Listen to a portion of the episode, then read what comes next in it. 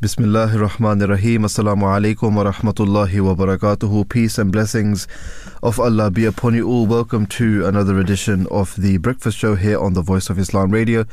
Today is Wednesday, the 24th of January 2024, with myself, Shajid Ahmed, and also Abdul Haleem as well with me. Assalamu alaikum. Peace be upon you. Good morning. And uh, thank you for joining joining with me. Peace and blessings of Allah be upon you and all of our listeners.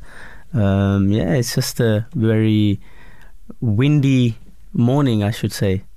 Um, not just the morning, but I think the whole week has been really windy, and we've just been flying all over the place. It has been quite windy, and there was a there was an amber alert. oh yeah, yeah there was a warning, uh, right? Well, there was a warning as well yeah, because of the because of that also. Exactly. Even even today when I just stepped outside my house, the my bin was just on the other side of the oh, right. road. Is oh, is it? Is it? so I had to go and run and pick that up quickly. No, but I think one one good thing is that because it rained.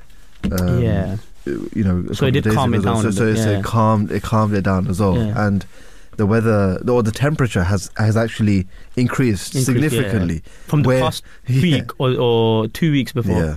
When you were dropping your kids off to school Yeah, in the morning. literally. It was just it, it was a it was a nightmare, it was and it was so it was really it was freezing. Literally, it was literally freezing, it was freezing. and, uh, And minus of- degrees as well. Yeah, it was like minus five at Yeah, one point. yeah, it was at minus night five. times and in the morning. and then your kids become extra lazy. They don't feel like going to school because the the journey is so cold. Yeah, that's true. That's true. So everything kind of But I think you know one good thing out of this is that it, it is getting a bit warmer. yeah. So course. so Of right course. now I think the And and your windscreen in the morning of the car the is not frozen. yeah, yeah, that's true. And that you know yeah, for, exactly. for some for some older cars it might take a bit longer yeah, for it to defrost. literally. But uh, you know there are some a few hacks here and there to, to actually get, to, to get it to get it to get to time. get to time. Yeah. Um, the the weather according to the BBC today will be partly cloudy with showers in Scotland.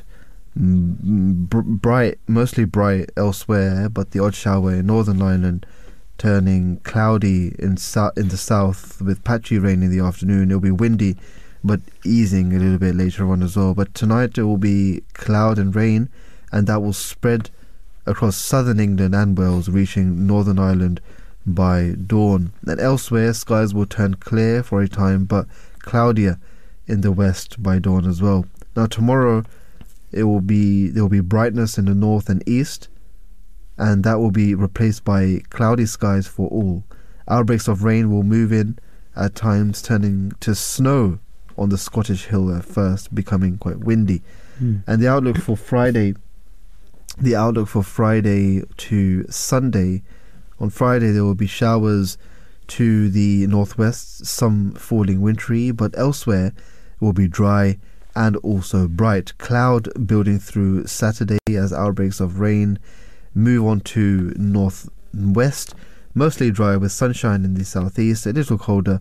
Cloud and spells of rain across northern northern areas on Sunday, and a milder day on the south in the south with variable cloud and some sunny spells as well. So Yeah. a bit decent here. Yeah, and so temperature is getting to a very decent.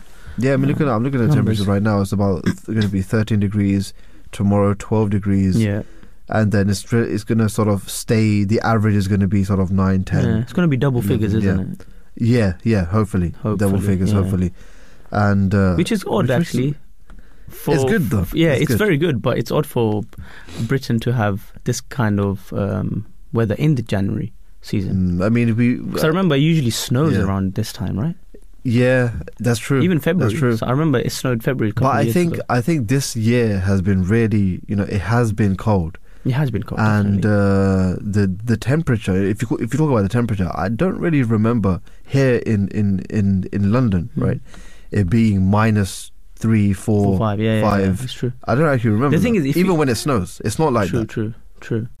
It, it didn't snow, but it was so uh, cold. last year it did snow, yeah. but this year it didn't snow. But it, it Mhm. was. I mean, here in, here in London, but the temperature was. Yeah. But the thing is, if you Yeah. remember, even even in the summer, it was very hot, like Last year, yeah. extremely hot. Yeah. And now in the winter, it was very cold, Yeah. extremely cold. It, in, two, in 2023, that was since records began. Yeah, yeah, that was the hottest yeah, year. exactly. So I don't know. Maybe global warming is playing a part I mean, that's to the each thing. extreme. That's why. That's why they're calling it. That's why they changed the name, isn't it? From global warming to to climate change, yeah. because it's not just about getting warmer. It's about the Whole when it's, when, it- when, yeah, yeah, when, when it's cold, then it gets colder. When it's warmer, it gets warmer. exactly. And if you realize that the the seasons are a, li- a little bit shifting as well, they're going a little bit Yeah, yeah, forward. Yeah, yeah, exactly. So where November, December, January was like December, sort of like the proper cold. yeah, Uh, And cold moving a bit forward, yeah, it's moving right? forward, like to January, February. I yeah, can't remember a couple of years ago, it even snowed quite heavily in March. yeah. And uh, if you talk about it snowing in March a couple of decades ago, it would be It a bit odd of, because yeah. yeah, because it, that that would be So spring it's, it's, season. it's the right name to give climate change, right? yeah, Yeah. I mean, it's it's quite interesting because some some leaders, some world leaders, don't even believe in yeah, it. Yeah, don't believe in it. Yeah, It's quite funny, isn't it? It's it's, it's Yeah, a there's a lot hilarious. of theories out there, isn't There's it? a lot of- I mean, uh, obviously, How much can you research. believe in a in a conspiracy theory, yeah, isn't it? So it's uh, you know, some some people just say something to look at. brand something as, Yeah. as something uh, fake news or whatever. so it's it's a bit interesting in in terms of that. Yeah, Talking about such politicians and such uh, prime ministers and you know Leaders and presidents presidents, and this yeah. and that. Donald Trump Yeah. wins the new Hampshire Republican presidency uh, uh, primary, yeah. and that's what the BBC's uh, US partner when, CBS has uh, uh, you know, reports as well. yeah, funny enough, when I was driving to um, um, the Voice of Islam yeah, studios, yeah, the discussion that was taking place was that would Donald Trump um, coming into presidency make the world a safer place? Mm. That was the discussion that was taking place. So people are assuming that if he does become the president, somehow the world will become a safer place and it will move more towards harmony and peace. And Mm. as uh, the Voice of Islam radio, and we're uh, obviously promoting the message of the promised Messiah, I was just thinking that no matter who comes uh, as the leader or as the um, president of Mm. the world, of the Yeah. United States of America, the only way our Khalif, uh, Hazrat Mirza Masroor Ahmad, um, may Allah be his helper, has always stated that the only way the world can reach peace and harmony is if we recognize our Creator yeah, yeah, and fulfill our rights to our Creator and to uh, uh, our fellow brothers, the rights for our fellow brothers. of course. So yeah, I, don't- I don't think any leader uh, until they don't um, actually fulfill the rights and Yeah. follow the teachings Yeah. of Islam and other obviously there's uh, good teachings in other religions as well. Um, true peace cannot be reached. So it was just this, this discussion that they were having, and some people do believe that if he does Mm. come into presidency, he will stop wars, as rightly so because he did uh, when he was the president, the uh, president of the United States. There were not any wars at that time. In the Middle East. Yeah, in the Middle East or anywhere else. He did he did try to promote peace, but for him to be the savior of the world, I don't think that can happen until we actually truly follow the teachings of the Holy Prophet of the Promised Yeah. Messiah yeah. and the Quran. I mean that that is one hundred percent true as well. The global harmony or global peace Yeah, can can only be established by Islamic teachings, exactly. and if those Islamic teachings and principles are adhered to. yeah, Now, it's very there's a very simple teaching in the Holy Quran. Allah the Almighty states that you know the the servants of the gracious God are those people who walk in the earth in a dignified manner, yeah, in humility. Yeah, in humility, in a dignified manner, Yeah. in, in in this way. exactly. And not just that, but when the ignorant people talk to them and address them, when they abuse them, they say nothing else but Mm, peace. but peace. Exactly. That's exactly what exactly. they. That's exactly what they do. And you see the conflict that's happening around the world right now. it's a bit tit for tat, isn't it? exactly. it? If Exactly. You've done this. Yeah, I'll do you've this. done this, I'll do- Yeah. our, you know, this this war is happening. Yeah. I mean, we we didn't even finish the, the Ukraine and the, and the Russia war. That's still ongoing. yeah, that's still But going that's on. still that's still ongoing. Exactly. And then we have another yeah. a, a major war which Yeah. is happening, which has been going on for mm. decades. For I I Yeah. understand that, but it's coming up a little bit more right It's- now. The. Palestine, the Gaza, exactly. and the whole Israel war as well. And now, instead of instead of the Muslim countries or the so-called Muslim countries coming together and uh, uniting and Mm. being and saying to Israel and other countries as well, the states that you know don't say anything to Palestine. Yeah. They they're our friends, they're our neighbors. Stop the do you- abuse. what's yeah. they they're going to war with with each other. Exactly. Look at Iran. Iran's bombing and- and Pakistan. Pakistan Literally, bomb. exactly. Well, why? Well, what and is all and, of this? and, they, and- and then uh, when a country does stand up to say no, enough is enough. Yeah. For example, Yemen, yeah, they've said, look, until you don't stop the genocide, the abuse on the Palestinians, we will not let your ships. yeah, your pass cargo through. ships and import. Yeah, So you should stop. And rather than them coming to an agreement and stopping the abuse and the killings of the of the children and the innocent people in Palestine, yeah, what are they doing? What's UK and US doing? yeah. They are bombing Yeah. Yemen in return because Just sending in They- the yeah. and all of that. Exactly, because they want their ships to go through and their economy to keep flourishing, but not thinking about um, the killings and the and the destruction that's taking place in Palestine. Yeah. They don't want to stop that, but rather they want to go and um, say no, let our ships go through, Yeah, and then we will think and about then it. we'll think. Yeah, Then we'll think about it, isn't it? exactly. Well, I mean, what do you? Well, what do, what does the listener think? Zero two zero eight six eight seven seven eight seven eight. Um, call us. Tell us what you think about this as well, because there is a lot of conflict, a lot, a lot of tension yeah. going on in the world. How do you think you can we can come up with a with a solution? We're going to be we're going to be talking about this particular topic anyway Yeah. in uh, in in our show a little bit later on. We're talking about what does the future hold for Gaza once the war comes to an end. And I mean, first of all, hopefully we can only hope and pray that it does come to an end, Yeah. isn't it? And there is a solution, a peaceful solution for for all parties which are involved, and Exactly. e- especially the victims of the you know, the Gazans, the people that are living over there, the civilians, the children, the the women, the old people, all of the people that are living over there, the hmm. innocent the innocent lives which have been killed and hurt and bruised. What's how, how is it their fault? How is it their fault? So many hundreds and thousands of people have been displaced and uh, Nearly, attacked nearly as well. the, the whole of the population in Gaza has been displaced now. That- There, yeah, that, that that's the situation now, isn't literally it? two million, two million people, and and and just over twenty five thousand have been killed now. Yeah. So that is the situation over there. That's the situation over there. That's the that's the problem. So that's why I want to get your input in this as well. Zero two zero eight six eight seven seven eight seven eight. And towards the latter part of the show, we are going to be talking about education and how the you know the International Day of Education as well. We're going to be t- talking about the the importance of education and why why it's even more important to educate the the the whole population ter- in in terms of if we talk about here in the developed world, right Mm. in the first world country, education is sort of part and parcel of our Mm. lives. We don't even think about education. We don't even have to think about us or our children going into education because we know that the government has provided schools for us, and we don't even Mm. have to pay for it. Mhm. But in third world countries, They don't have that. they don't have that facility unless you have money to send your children to Yeah. to And to primary really school or high, secondary yeah. school. Yeah, like you said, the the fees are are so high that some people have to literally work their Yeah. put put in elbow grease into Mm. their work and save up the money so that they can Exactly. cho- send, their children to school. Yeah. So it's, sometimes it's you know it's a, it's a difficult situation when Mm. it comes to developing countries. And we, third we need to keep that in mind that in here, in this, in, in, in the West especially, we're Yeah. really fortunate Yeah, yeah, yeah. We are. the education system. We take it for yeah, granted. exactly.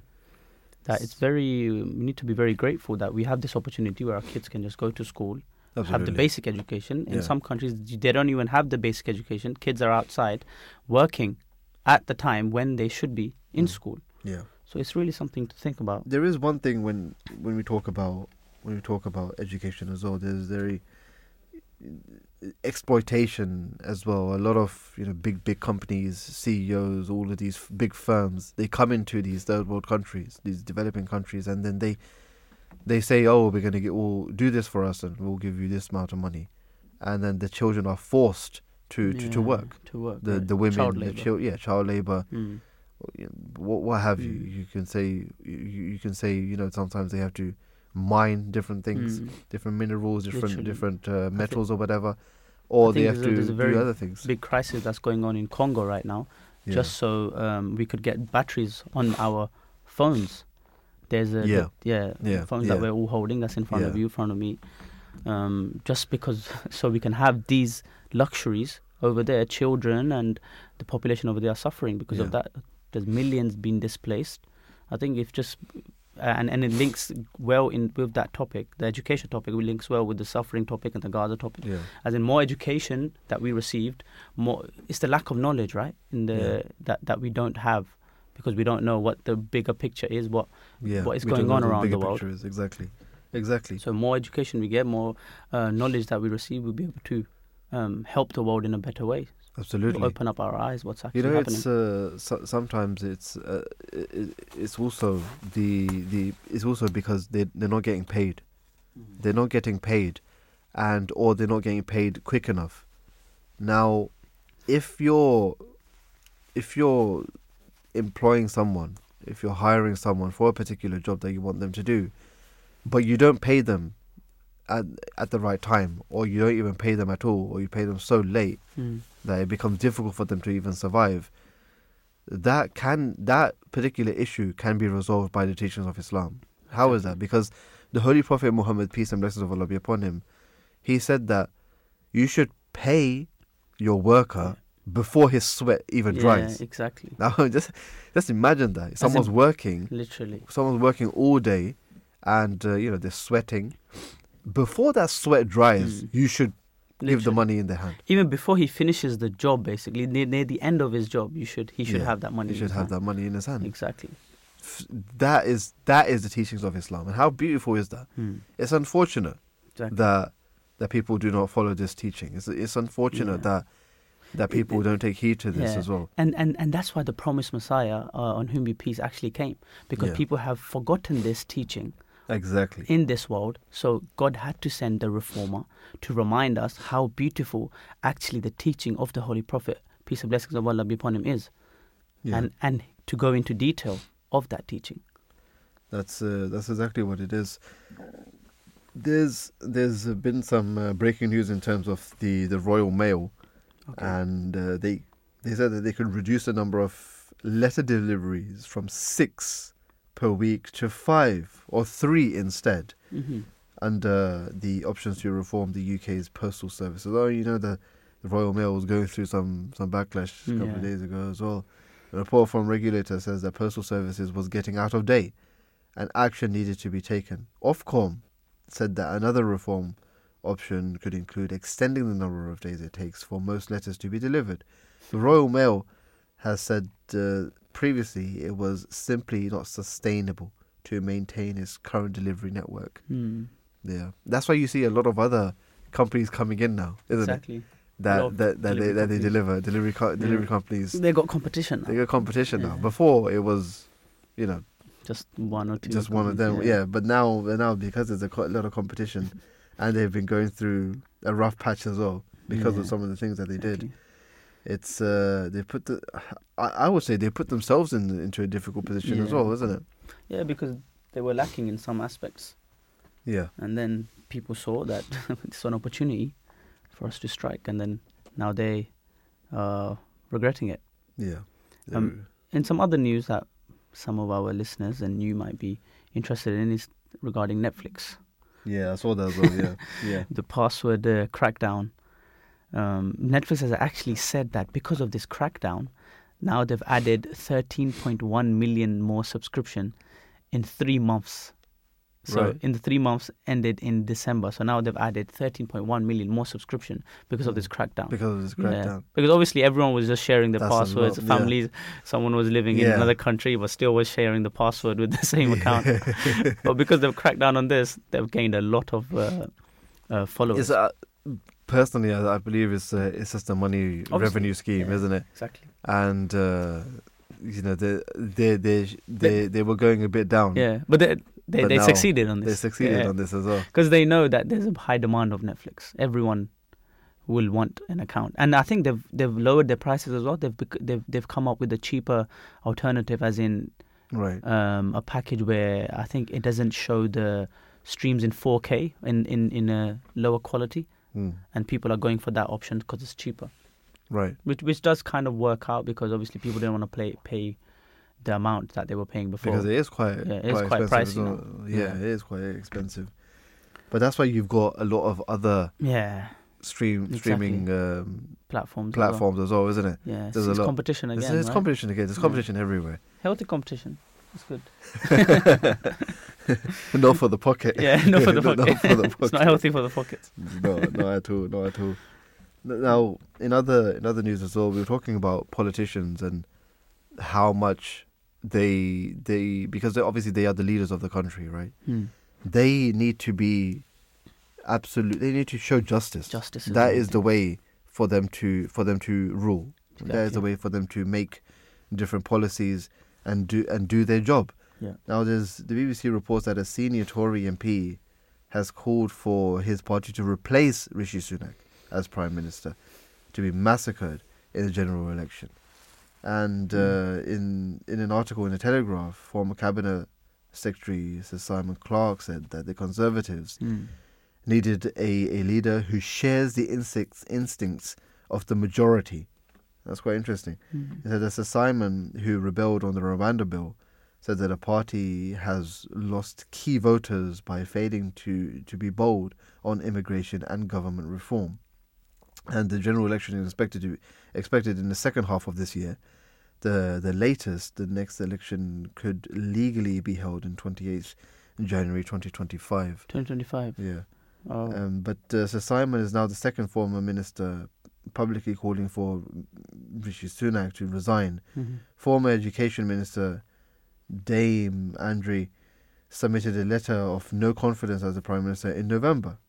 And uh, it's it's interesting because Conservative MPs can only trigger a leadership election if 53 MPs write to the chair of the 1922 committee requesting one. And so, So some con- yeah some some MPs are actually saying that Rishi should Rishi should resign. from from the Conservative Party. Yeah. yeah, uh, Mm, as as the prime minister. But only you, you mentioned only 53. If the, a number rises Yeah. to 53, then if, they if, can. the, if, uh, if 53 MPs write okay. to the to to the, to the committee requesting Mhm. requesting him to in no confidence, right? So it's uh, so it's interesting as well. But we it's it, the reason why I say it's interesting because the the the the pr- the person who we voted in Hmm. was He David Cameron. Yeah, exactly. After that, there's been a long chain, Yeah. of, you know, of the Theresa Mays, Yeah. of the Boris Johnsons, And of this and that, and uh, Liz Truss. Liz Truss is Yeah. up for that. What one, One month, month or or whatever, something. forty Exactly. days or something, and then and then and then Rishi Sunak. Yeah. So we haven't actually voted for the voted person in that we for the want. person that we exactly. wanted, and but then you know well, we're so proud to be a democracy. Yeah. isn't? We're, we're, we're so proud, and all these nations are so proud. We're the champions of democracy, but then we haven't even voted the prime minister in for for about half a decade, Yeah. maybe for more than country, Yeah. that. Um, And then and then on the other hand, we say we are a democratic country, and then when we call for a ceasefire, yeah, then what happens? yeah. Then The- that's what happens. The the leaders don't listen, and they go the opposite direction. the the thing is, is that when there's when there's hypocrisy anywhere, Exactly. right, and when there's double standards anyway, I'm not just talking about in the in the government or the Mm. politics or whatever. If there's double standards, if there's hypocrisy, then then you people people are not stupid. People can tell. Yeah. People can see for their own eyes Yeah. what is happening and what these people, uh, what their agenda is. Exactly. They say one thing, but when the other nation does it, it's it's, It's- completely yeah, fine. It's complete. Yeah, it's completely fine. Literally. Literally, Like it's another. It's, yeah. As in, for them, the rules are different. Yeah. You know, there's a to to to to resolve this as well. The the Holy Quran actually says, Allah the Almighty states in the Holy Quran that why do you say that what you don't do yourself? And in the eyes of God Almighty, is it is a very bad thing Yeah. that you say that thing or that particular thing that you Mm. don't even do yourself. Literally. Now, if literally. if this is a basic, this is a basic principle in Islam, yeah. in, in Islam, and for for leaders especially, those people who are in authority, doesn't Mm. matter what you you might be a boss, you might be a CEO, you might be a uh, you might be a pr- prime minister, you might be a president, whatever. If you have people under you, and you're not leading by example, You're you're the role model. you're the role model. Exactly. Obviously, you're gonna get people that are saying, you know what, I don't believe in this guy, I have no trust in this guy, and I want I want this person to to to resign, or, or I want to I want this person to be replaced. Mm. But obviously, if you're if you're doing your job properly, if you're if you're giving the due right to the people that are under you, your constituents, then only then when you, are people actually going to be in favor Mm. of you as well, especially, isn't it? especially the leaders. Um, Especially. we have this. Um, they, they should keep in mind that at the end of the day, everyone's going to pass away, and they're going to be asked Yeah. of what they've done, and they've been given this responsibility from God to lead their people, Yeah. and they will be asked if they if they if they if they led them in a correct manner, or were they just, Hmm. or were they not. Yeah. So, again, in Islam, if you're a Muslim and you you you have the chance of becoming a leader of your nation, then you will have to keep in mind that at the end of the day, I will be asked. Um, the, Exactly. the the second caliph of uh, of Islam, Hazrat Umar, Hmm. he always kept this in mind, even if um, a, a, dog was lying on a uh, street Right. because he was hungry. He was concerned that at the end of the day, when we pass away and we go to our Lord, I will be asked, Hmm. why was even an animal hungry when I was leading the nation? Yeah. So he used to have this in mind. So if we look at the great leaders in Islam and we follow their uh, Their example, their, yeah. their, their example, the world will become definitely become yeah Exact- become a exactly, better place. Exactly. Very, It's- very beautifully said It's there. just that we have to keep that in mind, right? Yeah, absolutely, absolutely. We're going to be taking a very short break, and then we'll come back and we'll get into our first segment, which is about the the ongoing war which is happening in Gaza. And uh, obviously, if you have anything to contribute to the show, the number to call in, as always, is zero two zero eight six eight seven seven eight seven eight. We'll be back after a short break. Allah, Allah.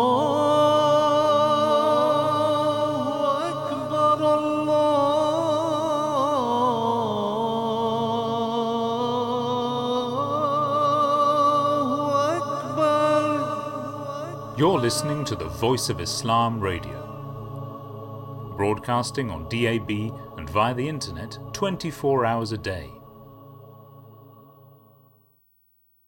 عن أبي هريرة رضي الله عنه أن رسول الله صلى الله عليه وسلم قال لو يعلم المؤمن ما عند الله من العقوبة ما طمع بجنته أحد ولو يعلم الكافر ما عند الله من الرحمة ما قنط من جنته أحد Hazrat Abu Huraira anhu narrates that the Holy Prophet said, If a believer were to know the punishment in hell, none would have the audacity to aspire for paradise, but he would earnestly desire to be rescued from hell.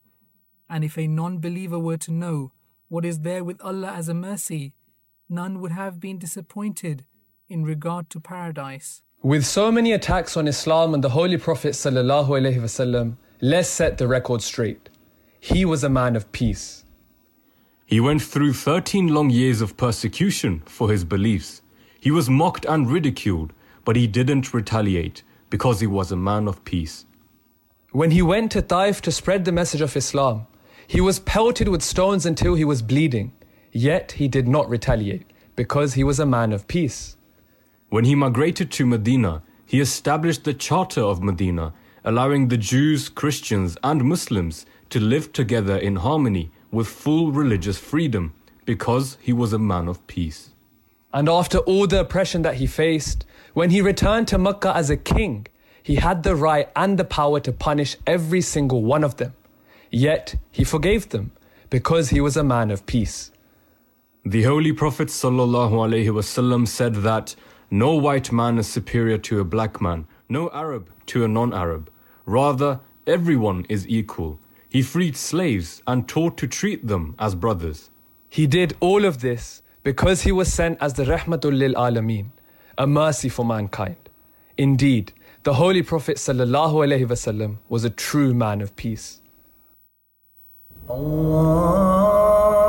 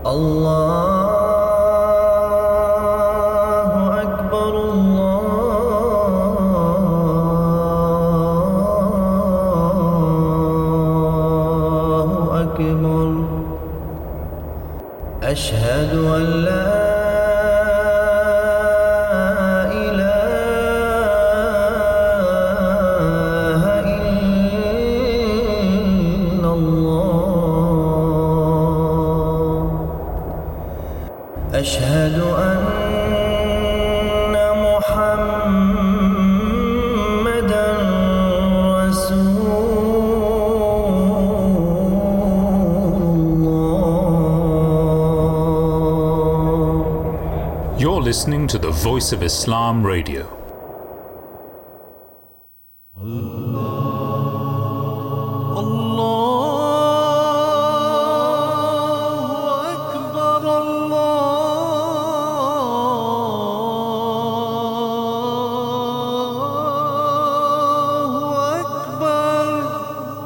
You're listening to the Voice of Islam Radio, broadcasting on DAB and via the internet 24 hours a day. A new station. Assalamu alaikum wa rahmatullahi wa barakatuhu. Peace and blessings of Allah be upon you all.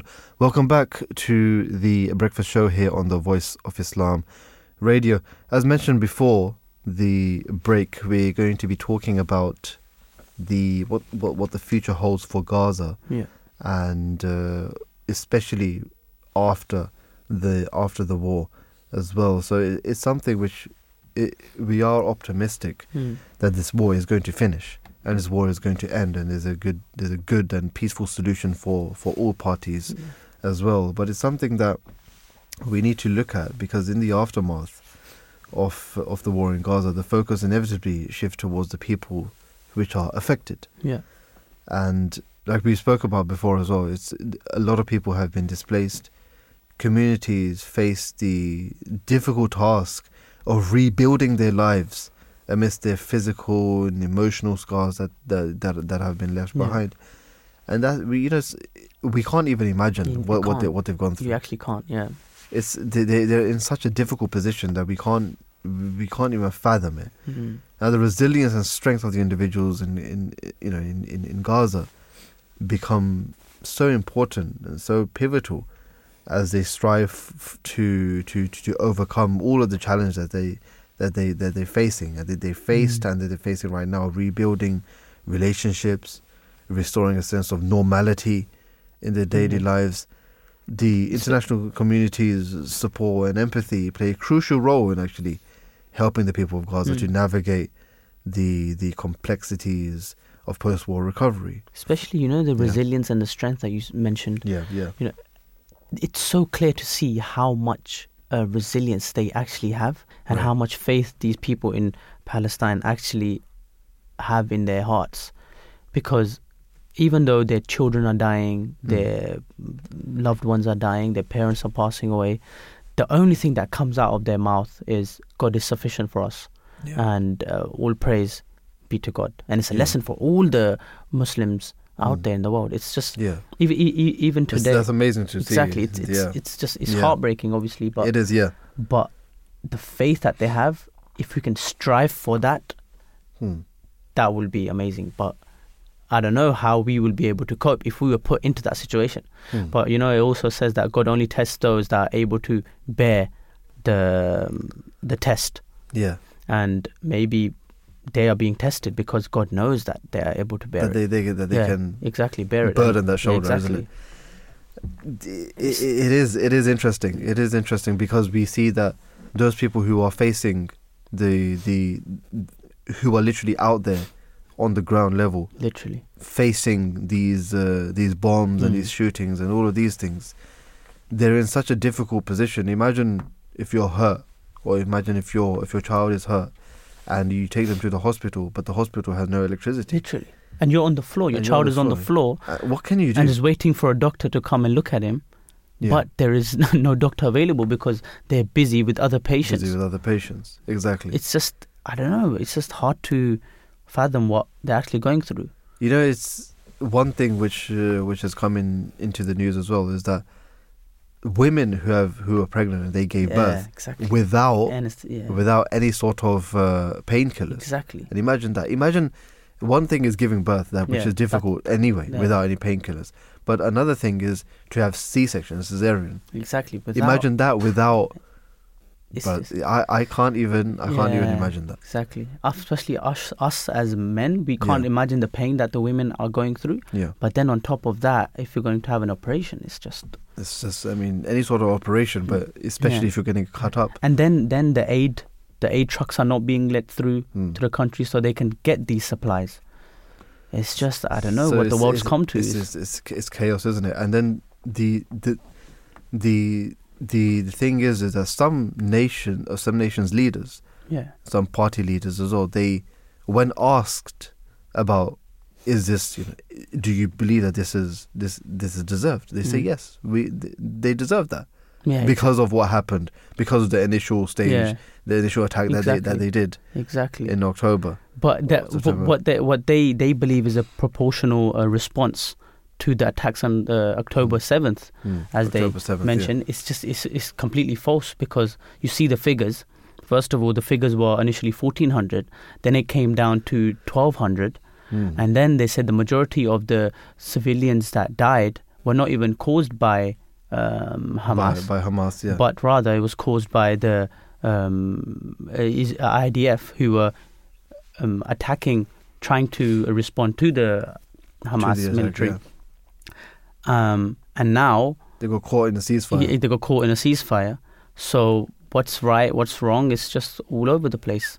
yeah. That- and, that- e- and, yeah. and because and because of these attacks that have been taking place on the Palestinians, uh, I recently saw a video that um, there was this person who just lost his mother and Mm. uh, father, Mm. and he was saying, "I used to hate Hamas."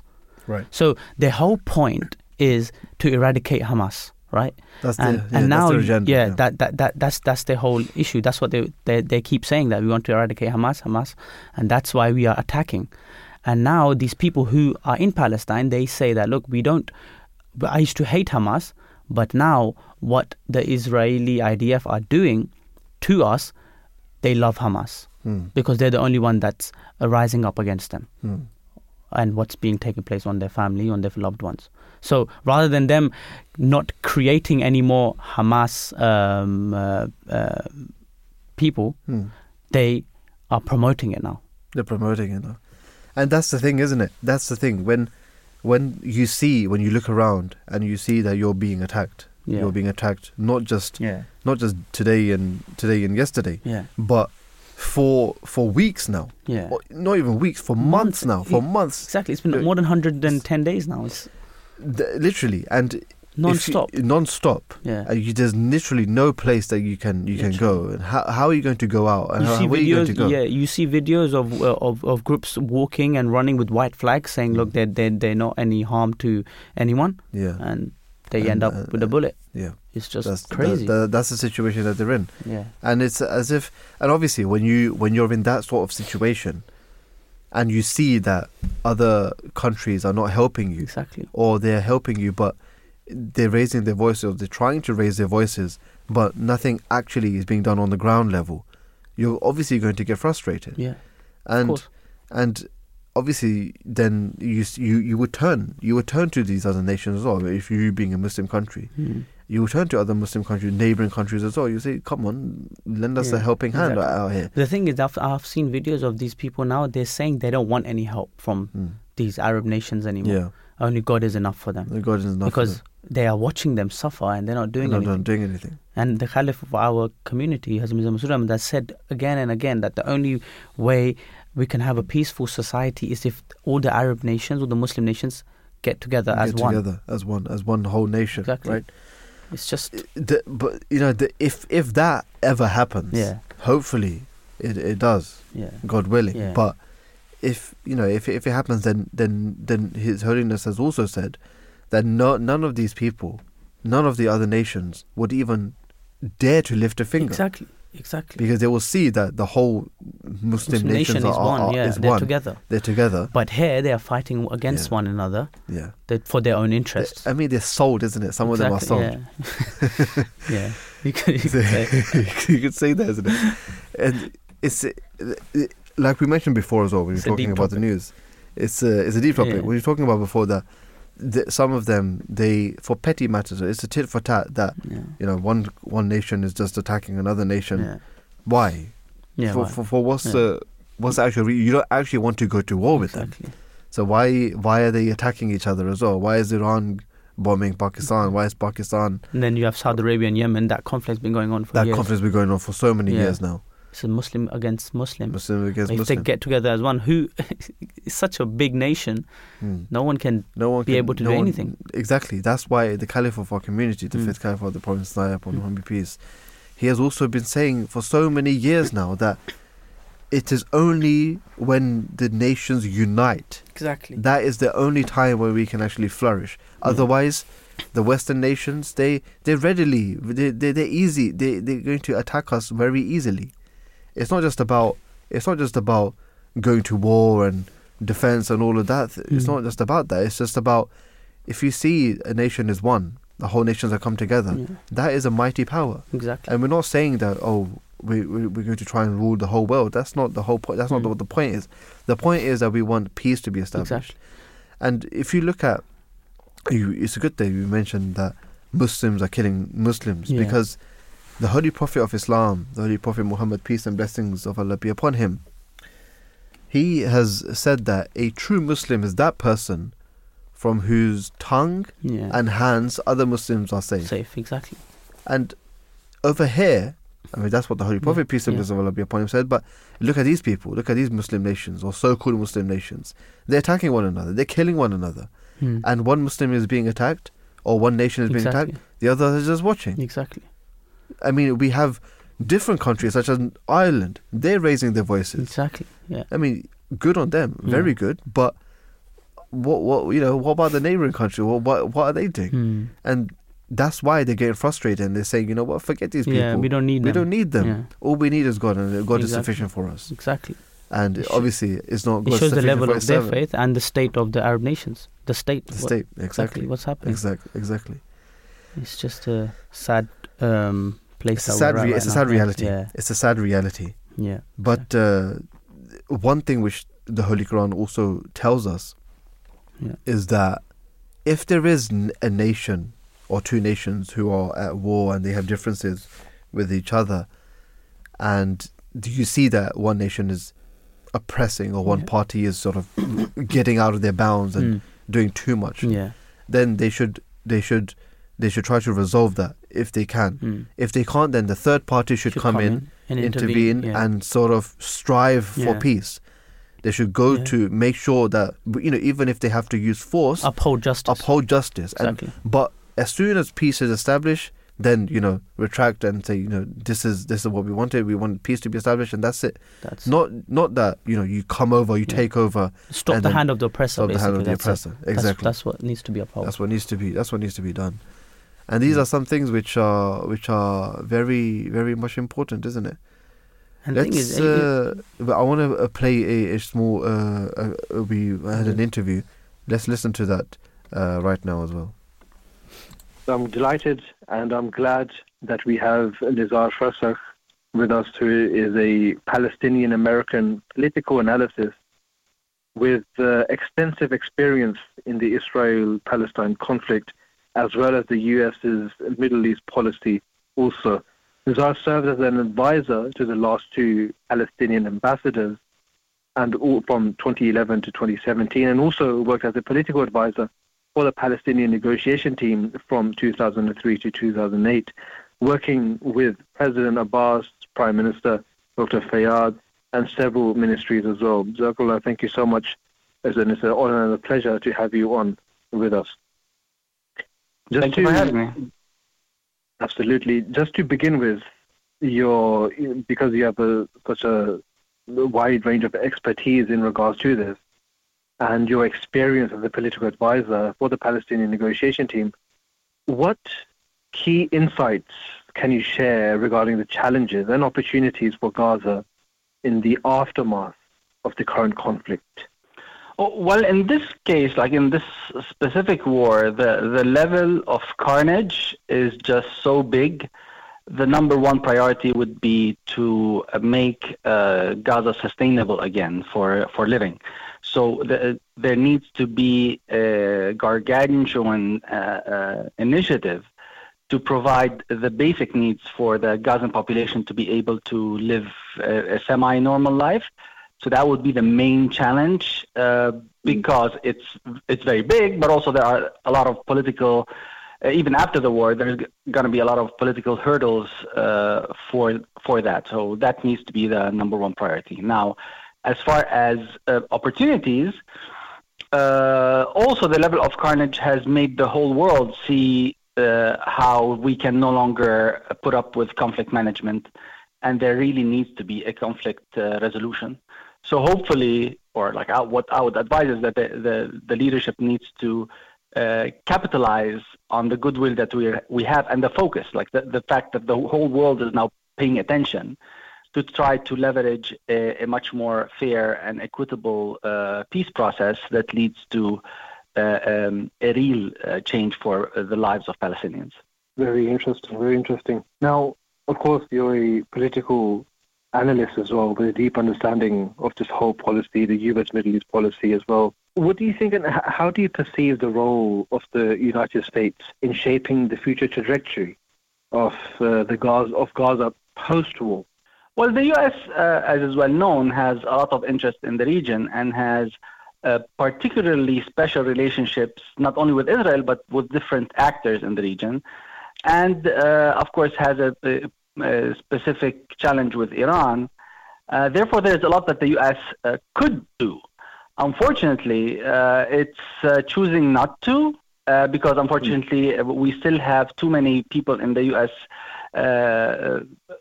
you know, uh, politics, not only like Republican and Democrats, too many of them uh, still do not see the importance of conflict resolution and are uh, more than happy to just manage the conflict.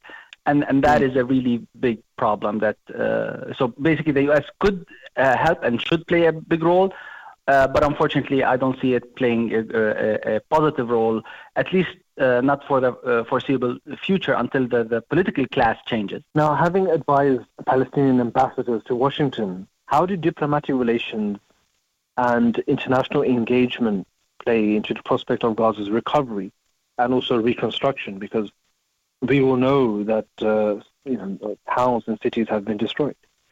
Correct. So, of course, um, to, for those uh, listeners who don't know, uh, the Palestinian representation in the U.S. has been um, expelled in 2017 by the Trump administration. Uh, but uh, as far as uh, uh, you know, diplomatic efforts in, in D.C., the Arab countries and allies of the Palestinians have been basically doing the bidding for Palestine on Palestine's behalf. And specifically on the issue of reconstruction, surely Gulf states, Arab Gulf states, are going to play a big role. Egypt, given that it has the border with uh, uh, Gaza, is going to play a big role. So all of these countries um, should uh, take on the mantle of not only securing the, the financial and administrative needs of supplying their or providing their reconstruction, but also putting the necessary uh, political pressure to uh, uh, undo all the hurdles, political hurdles, that the pro-Israel lobby and the American administration might put uh, for the successful uh, implementation of reconstruction in Gaza. We've we've seen that in the past, where mm. there were a lot of uh, there was billions of dollars that were earmarked, and then um, you didn't see action on the ground for a variety of reasons you have until today there are people from the 2008 war that uh, have yet to get their uh, houses rebuilt uh, because of money that was earmarked but never delivered. Mm. Yeah, that's interesting. That's interesting. Do you, because you've uh, you've uh, given lectures as well. So, as a role as a lecturer of international affairs, how can academic institutions contribute to fostering a better understanding of the, you know, the, the complexities surrounding the Israel-Palestine conflict, especially in relation to Gaza. Indeed. So one of the main challenges that the Palestinian cause has had in the in the U.S. is that the Palestinian narrative is not welcome. So it's it's extremely hard to push uh, back on the uh, pro-Zionist or pro-Israel narrative in academia. And when you do, uh, you are either dismissed or uh, you're attacked. And the Gaza mm. war, the, this latest uh, war, uh, because of its carnage, uh, has had far more uh, pushback from Palestinians and pro-Palestinians on it on campus. Uh, that uh, unfortunately too many academic institutions have opted for censorship and and basically, you know, censure of students and faculty that dare, you know, challenge the Israeli narrative. So I think the main, um, let's say, work that needs to be done in academia now is just protecting uh, freedom of speech and keeping uh, uh, campuses uh, the space for uh, political discourse that is free and uh, rational. The, this this witch hunt and and uh, and censorship is is bad for academia. It doesn't help anyone. Yeah, I mean, is it fair to say that there's no there's no justice, there's no absolute justice in uh, in, in terms of this? Because on one side they say one thing, and on the other side, when the same thing happens, they no one no one calls out, no one calls them out. Uh, do you believe that's the case? Uh, yes, so there is the, uh, the, the, the double standard of apathy, Double right? so there is yeah. outrage over Ukraine, outrage over what happened to Israelis in October 7th, uh, but then uh, very little uh, or uh, incommensurate uh, outrage over what's happening to Palestinians. Or Arab and Muslim Americans for that matter. Like you had three Palestinian students shot in Vermont, in north and, the north of the U.S., uh, and we didn't hear any task force to protect uh, Palestinian or Arab students, while uh, because a few uh, um Jewish American or Israeli faculty in, in U.S. Uh, schools felt uh, threatened or felt unsafe because of pro- the chance of some protesters, uh, three uh, Ivy League presidents have had to uh, explain themselves to Congress, and two of them had to resign. So this level of double standard is is very dangerous and um, only fuels uh, the, the sense with not only the new generation but also general academia that uh, academic institutions and their administrations are not trustworthy and they do they are not uh, protecting the role that campuses are supposed to play. Exactly, exactly. Now, drawing on your work with Palestinian leaders like President Abbas and Prime Minister Dr. Fayyad, what policy recommendations do you have then for addressing the humanitarian and also, of course, the political challenges in Gaza once the conflict subsides? So for sure, uh, nobody, uh, you know, uh, belittles the level of political schism between the two main uh, political schools in Palestine, between the seculars and the Islamists. Uh, however, uh, uh, my advice would be that they need to separate the political from the humanitarian. Uh, that there are ways to provide for the Gazans and for the uh, you know dignified life for Gazans, uh, while having a separate channel for the political, uh, um, let's say, discourse and the political uh, uh, uh, dynamic that needs to continue. Needs, they need to come to an agreement. But even if they don't come to an agreement, that should not come at the expense of, of the people of Gaza. And definitely, the Gazans should not, after all of what happened, of course, uh, more so, they shouldn't be used as pawns for uh, you know political gains or narrow uh, political interests. Absolutely, absolutely. If you had to sort of give a, a message to to the leaders uh, of uh, you know United Nations and of course you know world leaders as well, what would it be? What what, what would you say to them to resolve this particular issue? I would say that uh, for better or worse, uh, the, the massacre in Gaza has exposed the fragility of the international system. That international law is being uh, flagrantly and like in real time on video through evidence with witnesses being violated. And uh, if the international community doesn't do something about it, the whole international system will really have very little value in, in real time. So there is, while this is a danger, it's also an opportunity to uh, uh, have international law actually uh, get teeth and get the international community to uh, stand behind international law. And when there is genocide, there needs to be uh, consequences for those who perpetrate it from any, any any side. It doesn't. They don't need to take a side. They just need to take a position or a stance for uh, human rights and for international law. And, and there is a, um, a important opportunity now because the whole world is watching and, and the, the case is so uh, obvious. Thank you. Thank you so much. Powerful message as well. Nizar Farsakh, it's been an absolute pleasure speaking to you, and uh, it's been very insightful and uh, very enjoyable uh, listening to your expertise in regards to this matter as well. Thank you so much. Have a lovely rest of the day, and peace be upon you. Allah.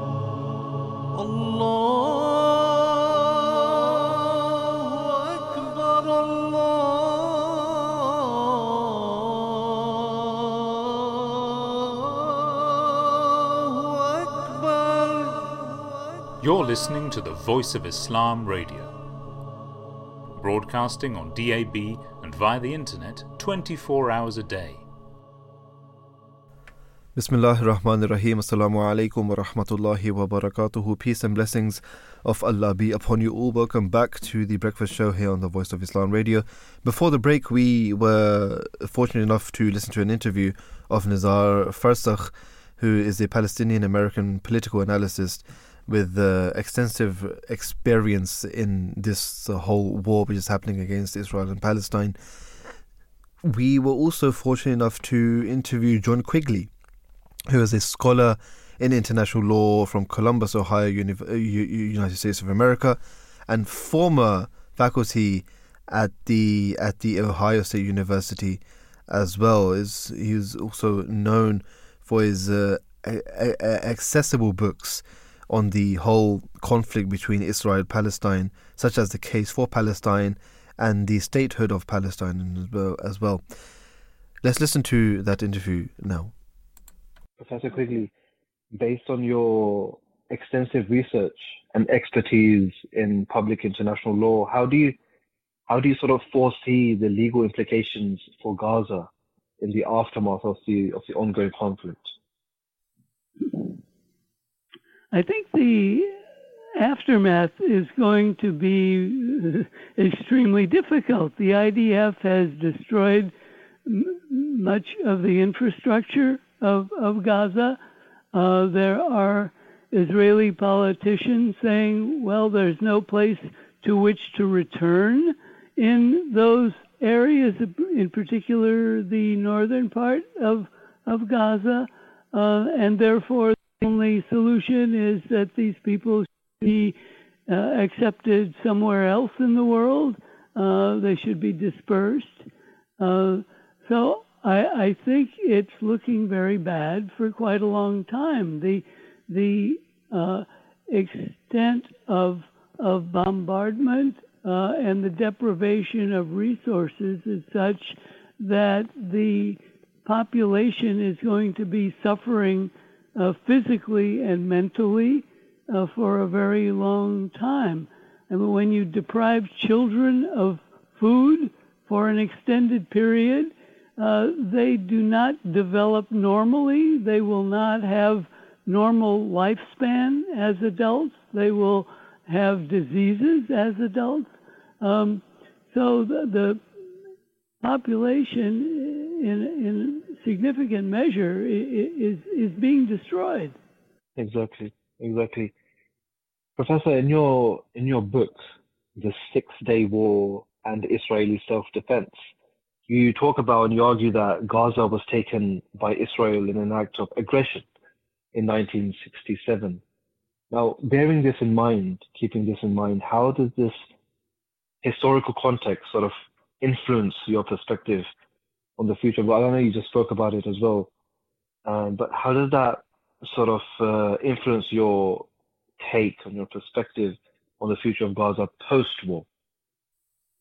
Well, um, the fact that Gaza was taken in an act of aggression against Egypt, which held Gaza at that time, um, uh, means that the IDF has no business in being there um, uh, in the first place.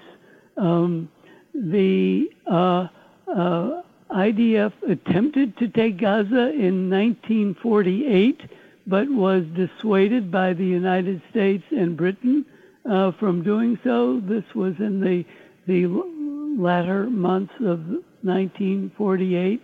Then in 1956, the IDF invaded Gaza again, uh, uh, held it for a period of, of about six months, and claimed that it was legally part of Israel.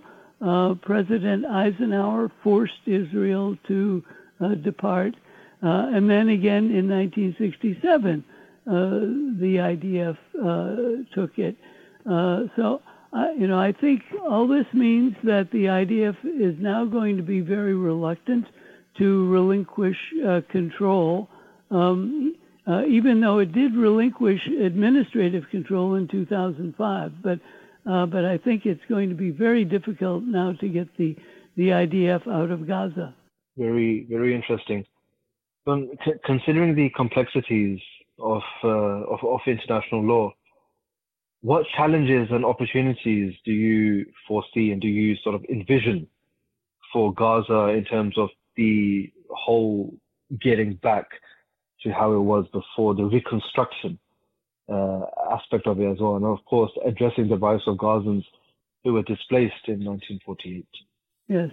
Well, the international community has borne the cost of Israeli refusal to repatriate the uh, the Gazan population, and the bulk of the Gazan population consists of families that were expelled from other areas of Palestine in 1948.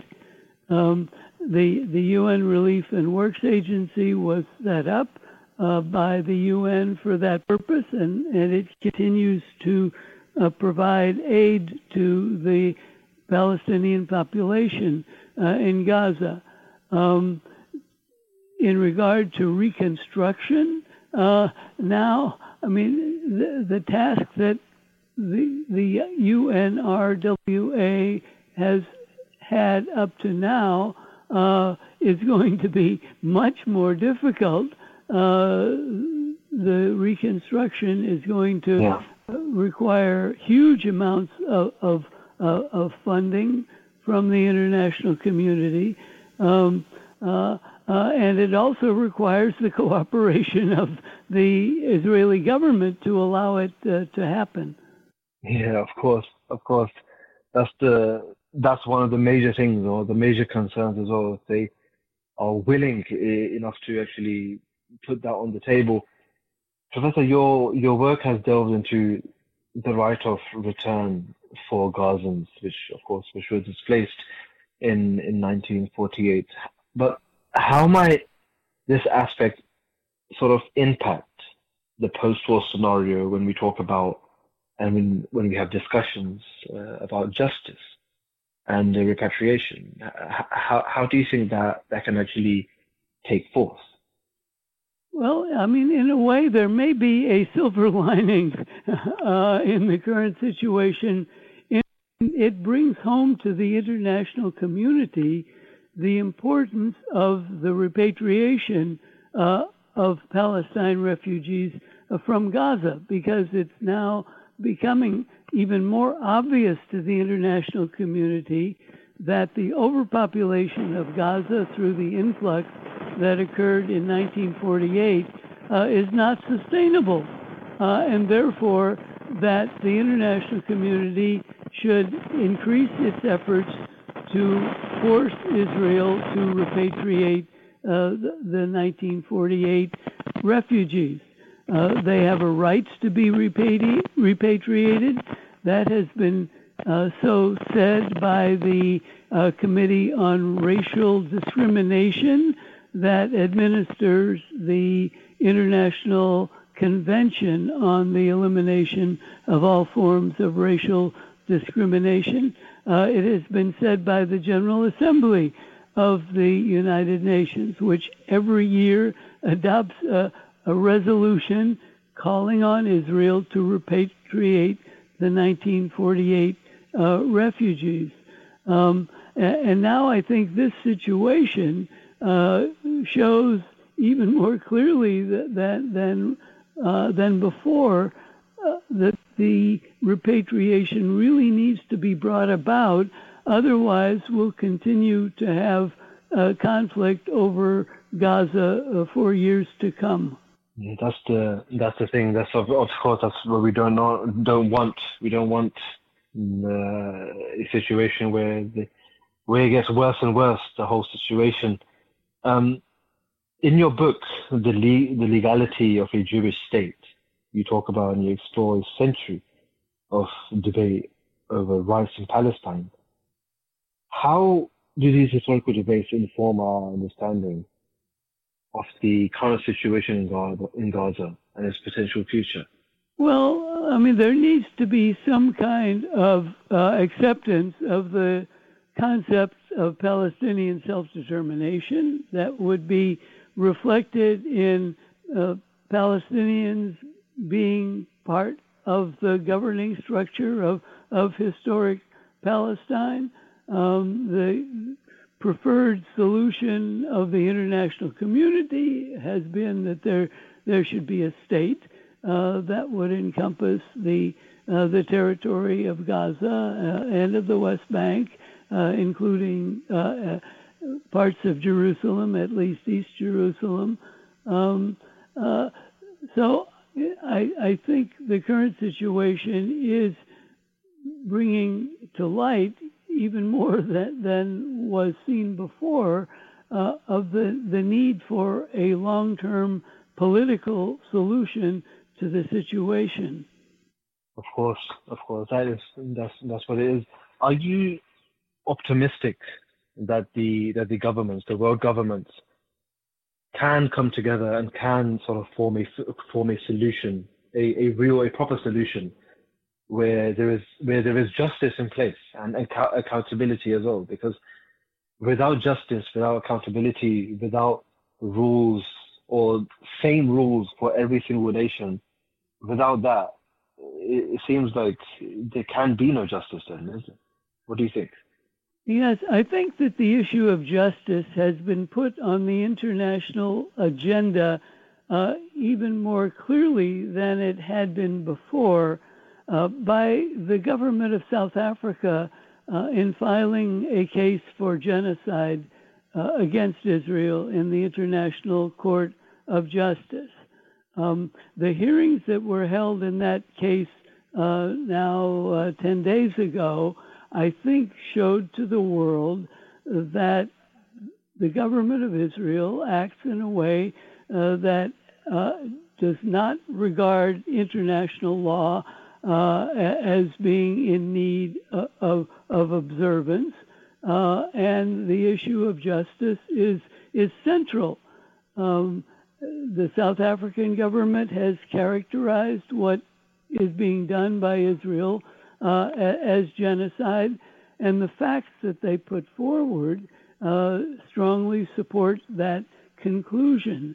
Uh, and I think uh, this is putting significant pressure on the Western governments uh, to dissuade them from giving the support, the financial support, the military support that they have previously given to Israel. With bearing this uh, bearing this in mind, bearing this thought in mind, do you think that there is a future for for the United Nations, and or do you think that it will face the same consequences or the same fate as uh, as, as, the League of Nations after after the World Wars? Yeah, I, I think if the United Nations is uh, unable to deal with this conflict, which has been on the agenda of the United Nations uh, since uh, 1947, that uh, it will call into question uh, the need for such an organization or the the effectiveness of the uh, United Nations. Uh, this is the basic reason that the United Nations was set up to prevent warfare uh, and it has shown itself uh, to be unable uh, to do that. Uh, you find the government of Israel openly disparaging the United Nations and saying that uh, the that the IDF will do what is ordered by the government of Israel, regardless of what happens at the United Nations regardless of what is said by the International Court of Justice. Uh, so you find a member state uh, openly defying the organization, and the organization is doing nothing in response. Uh, this is largely due to the role of the United States in the Security Council, uh, of course. Um, but I, I think the the fact that the United Nations has been doing so little uh, and that the government of Israel is able to uh, disparage it w- without response uh, really does call into question the existence of the UN. Very, very interesting. Very interesting there, Professor. Professor John, it's been an absolute pleasure speaking to you, and uh, thank you so much. Hope you have a lovely rest of the day. Uh, it's been very beneficial speaking to you, very insightful as well in regards to the intricacies of the conflict of the war which is happening. Hopefully, there is a bright future ahead of us as well. We can only hope and pray for that one. Thank you so much once again. Assalamu alaikum. Peace be upon you, and thank you so much. Thank you. So that was Professor John Quigley, who we who we spoke to earlier on as well. Let's listen to some advice which the Caliph of the Ahmadiyya Muslim community, the fifth Caliph of the Promised Messiah, Hazrat Mirza Masroor Ahmad, may Allah be his helper, his view on what the effect on the world would be due to the Palestine Israel conflict. Let's listen to that really quickly. The situation between Israel and Palestine is very bad these days. What will be the effects on the world? I have already spoken in my Friday sermon on this issue. The effect on the world is quite clear that these people are uh, trying to not only to harm themselves but they are trying to doom the world. The world is going towards its destruction. And uh, as I have already said, it is not going to stop here. It will escalate and more nations will be involved in it and quite possible that nuclear arsenal is also used in this war. So we should pray to save the world from the destruction. And we should pray that Allah Ta'ala give them wisdom and Allah Ta'ala give the capability and wisdom to the big powers to use justice.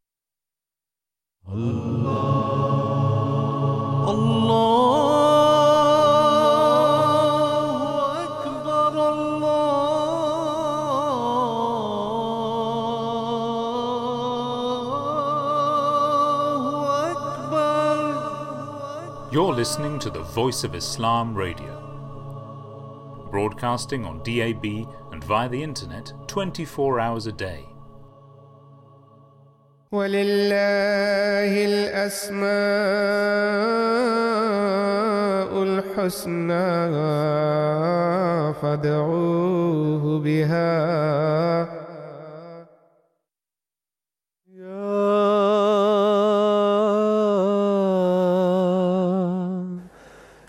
البارئ Al Bari is a word that emulates the whole of the creation of the universe. Allah calls himself Al Bari, the originator, the maker, the evolver, on three occasions in the Holy Quran. He is the one who creates from out of nothing. He is not merely the first cause, He is the creator, the maker, the fashioner. And it is He who exercises control over the universe at all times. Al Bari creates with no model or similarity and evolves that which is in perfect proportion and harmony without any fault. God is the supreme being who exists independently of everything else. He is the sole creator of the universe, the maker of the heavens and the earth. No event occurs in the universe without God's knowledge and explicit consent. He is the ultimate source of every action and happening, animate or inanimate. God has not only created the galaxies and stars, but also the life forms of this earth. He is the nourisher and sustainer of all creation. He is their Lord. The holy attribute of Allah, Al Bari, captures the creation of the whole of the universe, the quality of creating the universe out of nothingness and then perpetuating it into existence. This wonderful attribute aligns perfectly with the current scientific view about the creation of the universe from the Big Bang and its continuous expansion. Hazrat Khalifatul Masih IV, may Allah be pleased with him, shed light on this concept in his book Revelation, Rationality, Knowledge, and Truth, detailing how the Holy Quran is the only divine scripture to speak about the continuous expansion of the universe. He states, It should be remembered that the concept of the continuous expansion of the universe is exclusive to the Quran. No other divine scriptures even remotely hint at it. The discovery that the universe is constantly expanding is of prime significance to scientists because it helps create a better understanding of how the universe was initially created. It clearly explains the stage by stage process of creation in a manner which perfectly falls into step with the theory of the Big Bang. The Quran goes further and describes the entire cycle of the beginning, the end, and the return again to a similar beginning. Highlighting the unique qualities of Allah, it is all the more important to ponder over this attribute while remembering Allah in order to attain His nearness and favor. This divine attribute, Al Bari, depicts a wonderful view of the creation of the universe that continues to astound the modern man. 哦。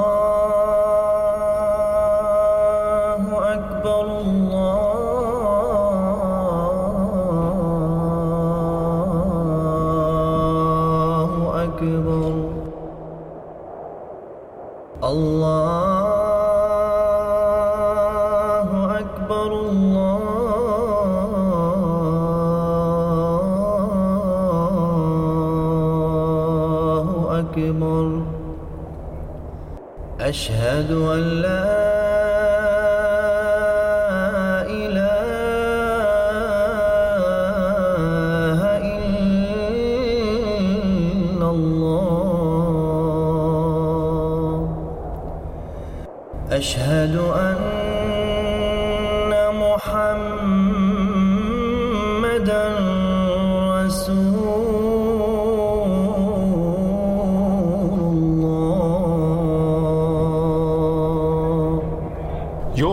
to the Voice of Islam Radio.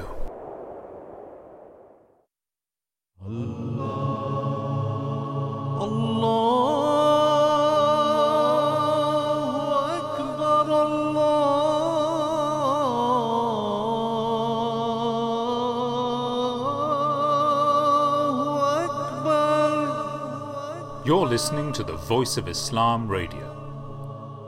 Broadcasting on DAB via the internet 24 hours a day.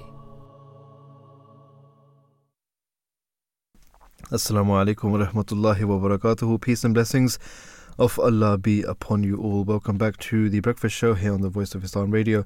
As you know, that the the, the International Day of Education is an annual sort of uh, an, an an annual day which is uh, held on the 24th of January, and that is exactly that's exactly why we are talking about we're talking about the the the, the education, the right of education, Hmm. how it, it it should not just be it shouldn't be a privilege, it should be it should be a right.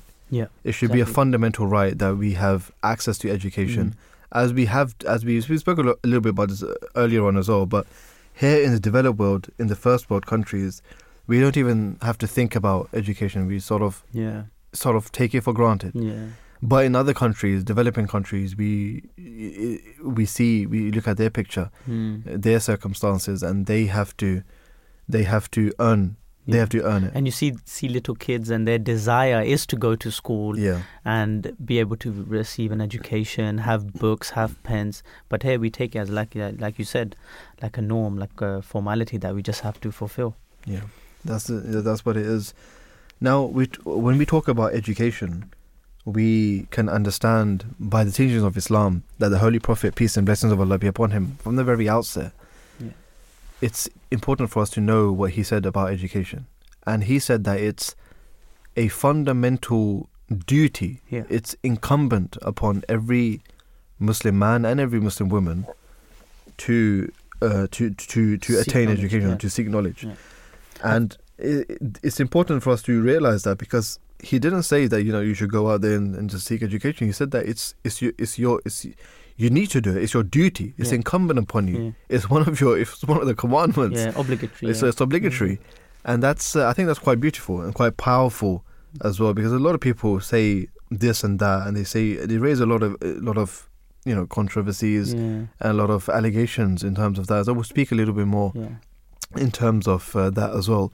But let's speak to our guest, Professor Stephen Courtney, who is a professor of sociology of education and leadership, researching and writing in a lot of different uh, about a lot of different things. Is also currently research director in the Manchester Institute of Education as well. Peace be upon you. Good morning, and welcome to the show, Stephen. Good morning. Thank you for inviting me on today. Thank you so much for, for joining us. Just talking about the some of the challenges actually. What are some of the key challenges currently facing the education sector, both globally and, and locally as well? Well, globally, UNESCO has identified six major themes for its work in, in education. And to be honest, I think these cover fairly well the main issues. So the first one is protecting the rights to education. Um, as you know, um, in many countries, access to education is negatively influenced by hmm. lots of factors, including conflict, poor educational infrastructure, and increasingly, directly or indirectly, climate change. The second one is strengthening education systems, and that includes how teachers are trained and led, what children are taught in the curriculum, and how they're assessed. The third one is learning throughout life, and that takes a sector based view of education from early years right through higher education to adult learning. The fourth one is educating for peace and the planet, and that recognises the damage caused by, for example, unsustainable development and poor health. And it calls for solutions based on global citizenship education. The fifth one is gender equality in education. Um, one of the most reliable indicators of a nation's educational success, actually, is the extent to which pupils' mothers are educated. So, educating girls has a disproportionately positive effect on the whole system. And the final theme is called reimagining education, and that covers areas such as digital learning and planetary ecological sustainability. So that's global, but locally we're having to deal with national versions of lots of these international themes, including the potentially disruptive or creative, depending on your view, role of AI in learning. Hmm, But we've also yeah. got really specific homegrown issues in England to deal with, and these include the chronic underfunding of schools. That's caused some acute problems during this broader cost of living crisis. Energy bills for schools last year were unaffordable, and that's meant that many schools has laid off teaching assistants to pay for energy. And that, in turn, has contributed to a secondary crisis in special educational needs provision because obviously it was a lot of the teaching assistants that supported those. Um, low levels of capital funding for schools have also meant that reinforced autoclaved aerated concrete, or RAAC, you may have heard of that, has not been replaced at the end of its lifespan. So lots of our schools are structurally unsound. And there have been continuing reports in the media about that as well. There are also major issues with Ofsted, the schools inspectorate. Right. Um, their, their inspections have long been associated with very high levels of stress in teachers and leaders and have recently been found to have contributed to the death by suicide of the head teacher, Ruth Perry.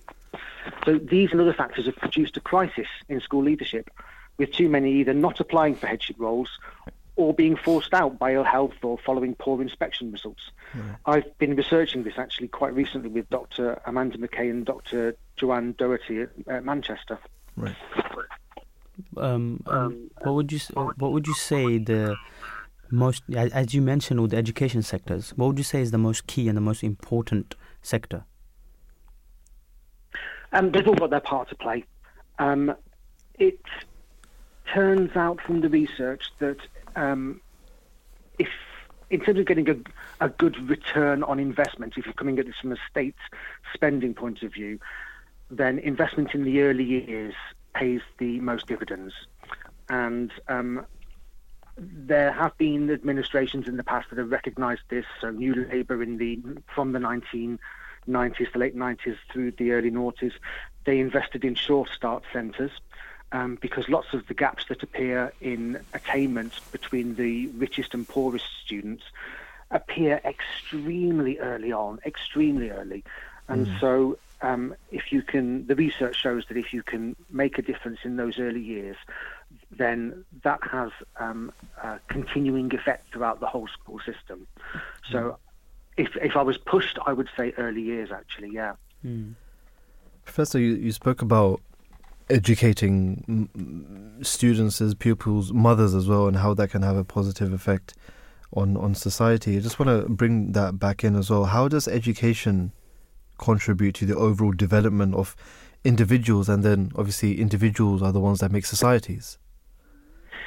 Um, there's actually a bit of a tension here. Um, We've we've gone through a bit of a phase, a 30-year phase. Please let it be a phase, where um, education has been seen as an individual good. Right. Um, and so the way that you framed the question is really interesting, actually, because it has been seen that society is particularly nothing more than a lot of individuals getting together. So if you if you give individuals what they want, then in the aggregate you end up with um, benefits for society. Um, that's actually a particular way of, of looking at it, and you can argue that it hasn't really worked Right. um, what you end up with there is a privatized education system, um, which focuses on pleasing the individual and, and treating them as consumers, um, giving them a choice or telling them they've got a choice and they haven't actually got a choice, um, and arranging your education system around that. So, I mean, that's not actually helped, really.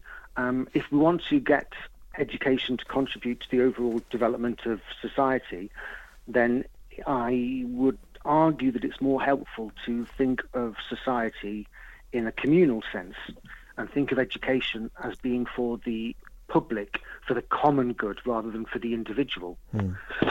Um, so I'll, I'll give you an example. Um, it's it's fairly well understood that if you educate a doctor, the doctor will the doctor's education will benefit society because he or she may well go and and treat um, you or your child or your mother in hospital or whatever. And so there's a kind of link there between the individual and society. But you could extend this principle. You could say that even so-called Mickey Mouse degrees, like media studies, if if you educate a young person, have them do a degree in media studies, that will eventually contribute to raising the quality of society's debate on living in a post-truth environment, and that could potentially help improve democratic engagement. So actually, media studies is probably one of the most useful degrees to possess if you want to effectively navigate the modern world, or if you want your citizens to be able to navigate it.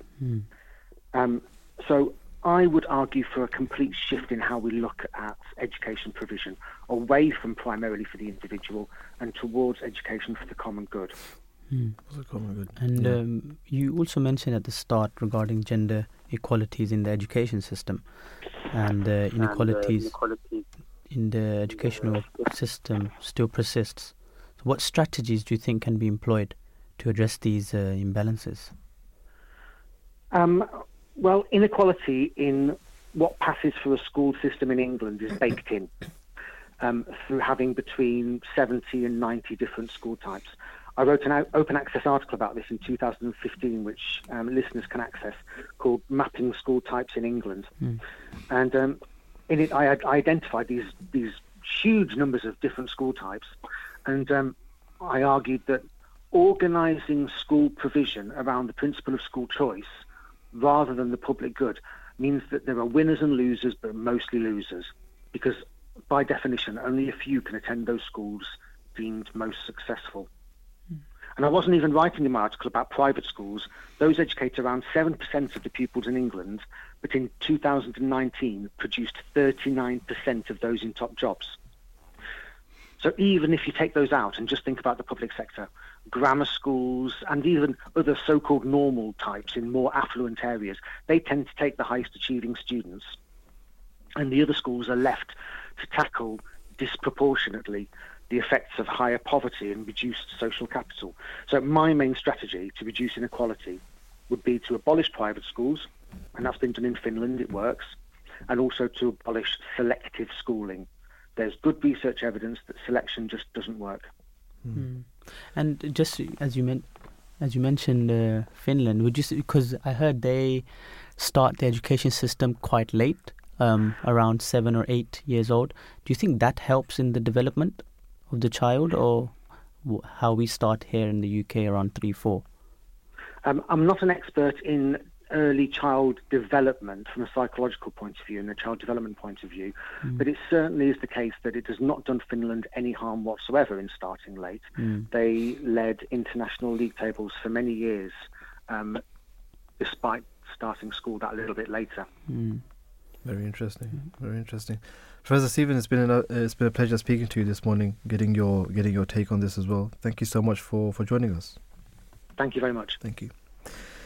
Peace be upon you. And with that, we'll you know we'll move on to our, our next guest as well. It was interesting speaking to Professor Professor Stephen there as well. But let's speak to Sara, Dr. Sara Black, who has contributed to the field of education for, for 17 years now, and she, uh, holding holding various roles that showcase a commitment to, to all of these in, in, you know enhancing educational practices. Also teaches Dr. Black teaches and serves as Deputy Director of the MA in Educational Management at King's College London. Peace be upon you. Good morning and welcome to the show, Doctor. Good morning. Thank you very much and greetings to your listeners. Thank you so much for joining us this morning. Um, the the International Day of Education focuses on, on the on the emphasis on the importance of education globally. Just for the benefit of the listener, can, can you just express your your views on why education is, is and should be a basic human right? I think that um, we've placed education with such importance as a fundamental human right simply because people are not able to really participate in the world as full citizens, conscientious of power dynamics, conscientious of opportunities available to them. People can't really exercise their full freedom, whether they are in the global south, in the UK, or anywhere else for that matter, if they lack access to knowledge and they lack the critical skills to engage with knowledge in a meaningful and agentic way. Hmm. So if somebody hasn't had access to literacy, and I don't just mean um, language, but also things like digital literacy, being politically literate when you are bombarded with enormous amounts of information from disparate and contradictory media sources, being able to, for example, decipher what numbers mean in an increasingly quantified world, then you aren't actually able to make free, informed choices about your life and your actions. Interesting, interesting. We, and just to lead on from that as well, in your work, you've dealt with education structures and different systems as well. Obviously, w- when there are different things in this, in this, in this sector, in the whole education system, there there are challenges in that as well. So, w- what changes do you think are important to make the the whole education system more effective and, uh, I mean, relatively more fair as well? Uh, this issue of, of effectiveness and fairness is, is a common topic in, in the research I do. And um, as, as Prof. Courtney was saying to you previously with your, your previous guest, we have these, we've built these systems over time that are promoting inequality, sadly, through hmm. the way that they stratify and contour power relationships and reproduce inequality. But it was really interesting to me on, on thinking about this question that UNESCO last year identified that public education systems around the world are grossly underfunded.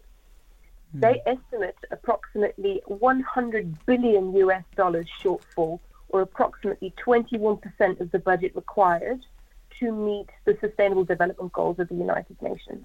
Hmm. And that's been a story that has been creeping up on us, not just here in the UK, but all over the world for the last 40 years as governments have retreated from their duty to their citizens to fully fund and provide accessible public education systems that provide students with meaningful opportunities. Just this week, we've seen BBC Panorama talking about the ways that school infrastructure here in the United Kingdom is crumbling. Hmm. I'm from South Africa, and that is a problem we have had for a very long time. But even allegedly wealthy nation states like the United Kingdom now are starting to reap the consequences of gross underfunding in hmm. their public education systems, which serve the most marginalized and the poorest immigrant children, children from marginalized communities. Hmm. So, as a citizenry, if we do not address this problem of underfunding public systems, allowing unaccountable private actors to insert themselves into streams of revenue where they can siphon off public taxpayer money towards their private benefit and really hold the state accountable for its citizens, its, its, its responsibility to its citizens, we're just going to see more inequality um, and, and less effective systems going forward. Hmm. Yeah, rightly so. Um, and, uh, you know, regarding the global socio-economic inequalities, how does having access to good education help tackle that? Especially, you know, um, breaking the cycle of poverty. One of the things that strikes me when I speak to my, my master's students in my class is that I, I start often a module, my modules with a question saying, are they happy with the state of the world? Hmm. And I have yet to have a student raise their hand and say, yeah, everything feels great. People are deeply aware that we face a myriad of complex intertwined problems. Hmm. And one of the things that education right now is not doing is encouraging our students to identify those problems and dream up different solutions. We are encouraging our students to do more of the same. Get a great mm. mark in your maths, get a great mark in your English, get mm. your progress at school, get your GCSE, get a good job. This is the logic we've been having for the last, you know, 50 years. And what it does is it reproduces more of the same. Understandably, young people around the world are saying, hang on, this is not producing the promise you said it would. This is not giving me a good life. This is not producing a stable and peaceful society. Mm. Why should I participate in an education system that says do more of the same? So I think in terms of education's role in tackling inequality, we need to be having the courage to say, you know what, we need to do this differently. We are not educating our students to imagine a more peaceful, just, and stable future. We are asking them to invest in the promise of a future that looks like the present. And who can blame young people these days for saying, well, the present doesn't look very nice? Mm. Um, yeah, especially with the ongoing conflicts that we see all around the world. The Absolutely. yeah, but- Absolutely. yeah. Um, and how can addressing education challenges contribute to international peace and development, as we just discussed? Well, yeah, coming back to the, the things we were discussing earlier around different forms of literacy, right now, I think one of the most important things that a public education system should do, and yet at the moment we are not doing it, is really encouraging students to be cr- critical producers and consumers of contradictory and confusing information. If you just look, for example, at how many people are uninformed on the kinds of conflicts going on around the world, how easily misled people can be in mm-hmm. terms of understanding the origins of conflicts, the histories, the different positions and um, actors involved. These are not things that we are addressing properly in our education systems. We're saying, hey, let's do more STEM subjects. We need to have more engineers, mathematics, coders, and technology. And I, I don't know if equipping our students to be effective coders and, and engineers who lack compassion or understanding of complex situations is exactly what the world needs right now. Mm. So, if we want to really try and imagine a different kind of future, where, as you say, there is more international peace, understanding, uh, ability to appreciate complex social situations um, in all of their totality, then focusing on just these narrow, measurable skills, like how many words can you read a minute and can you factorize quadratic equations, is not the, the skills and knowledge that our, our children are going to need to navigate that social world. We need more history. We need more um, training in the social sciences, the arts as well. I think artists are fundamental in communicating uh, important stories and imagining how it feels to be someone different to yourself. And right now, our focus on is now maths and science obsession because that's what drives technology in a very narrow definition of economic growth is not going to help us to pursue that goal of, of international peace and and uh, cooperation. Yeah. And lastly, you know, regarding you just mentioned that we need more compassion in the world. Do you think it'll be a, a, a good way to move towards um, more education systems regarding spirituality and religion and God, so that you know what we see going on around the world can move. The world can move to a better place. You think that could help? the place of spirituality in education systems is always a, a tricky issue because it obviously, with all forms of belief systems, one can have uh, interpretations of them that are compassionate, that are focused on um, fostering understanding, accepting difference, being able to talk across conflict and to appreciate the other. And then, of course, there are also always, even in secular systems, formats that can encourage uh, reproduction of the same ideas and a an unwillingness to engage with difference. But of course, human beings are often spiritual beings. People bring belief systems about morality and ethics. Uh, religious frameworks are one way of exploring frameworks of morality and ethics.